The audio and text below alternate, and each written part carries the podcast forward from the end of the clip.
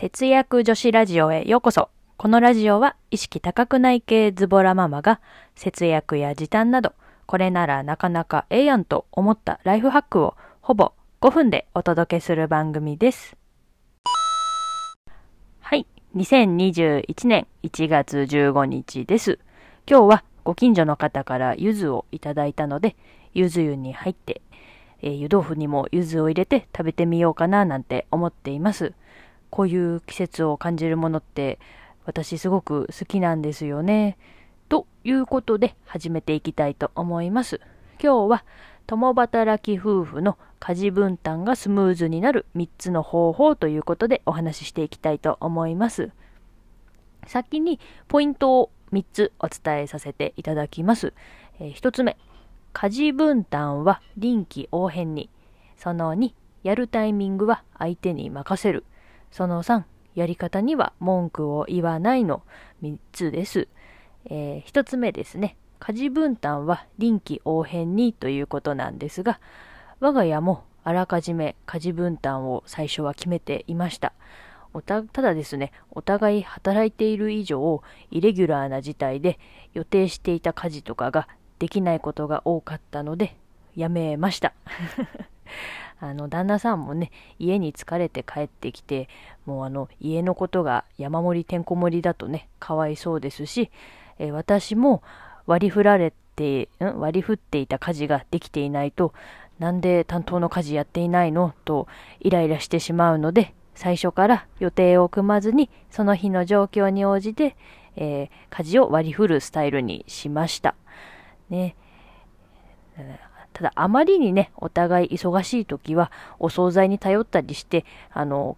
家事自体の、あの、タスクを、あの、減らすようにしたりっていう工夫もしております。えーその2ですね。えー家事をやるタイミングは相手に任せています。えー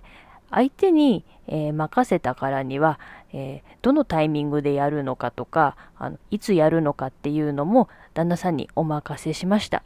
ゆっくりしたい時にね、人にせかされるのはすごいストレスだと思いますし、誰でもやる気がなくなりますよね。で、ただですね、もし今すぐやってくれないと他の家事に支障が出るような場合ですね、あの、例えば息子をお風呂に入れなきゃいけないのにお風呂掃除を後回しにしてるとかですね、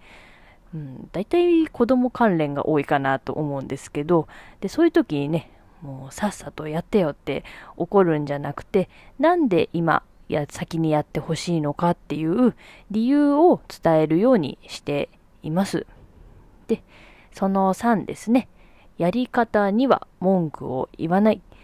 ね、あの、相手の家事のやり方には文句を言わないっていうところなんですが、せっかくね、頑張ってやったのに、あれこれ注文をつけられたり、文句を言われたりしたら、旦那さんもがっかりしますよね。でもどうしてもここはこうしてほしいっていうポイントは皆さんあると思います。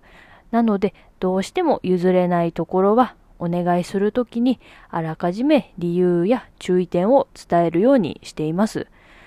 例えばですね、うん、ご飯茶碗を食洗機に、あの、食洗機に入れる前に、あの、あらかじめ水につけておいてほしいとかね、あると思うんですけど、で、なんでっていうのを、ま聞かれたらというか、そう、つけておかないと食洗機に入れても ご飯が落ちないからだよっていう、まあ、例えばですけどね、そう、理由がわからないと指示された側は、なんでこの一手間をかけなきゃいけないんだって思ってしまうと思うんですよね。ただ、理由がわかれば、ま、納得してスムーズに受け入れやすいんじゃないかなと思います。以上が共働き夫婦の家事分担がスムーズになる3つの方法でした。参考になれば嬉しいです。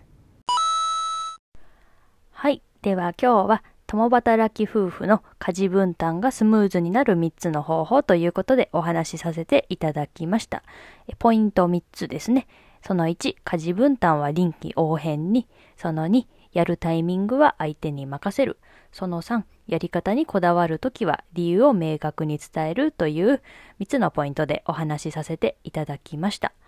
ね、あの、共働きだと家族団らんの時間も、あの、限られた時間しかないので、その時間を家事分担がうまくいかなくて、ギスギスした気持ちで過ごすのはもったいないなと思います。少しでも参考になりましたら嬉しいです。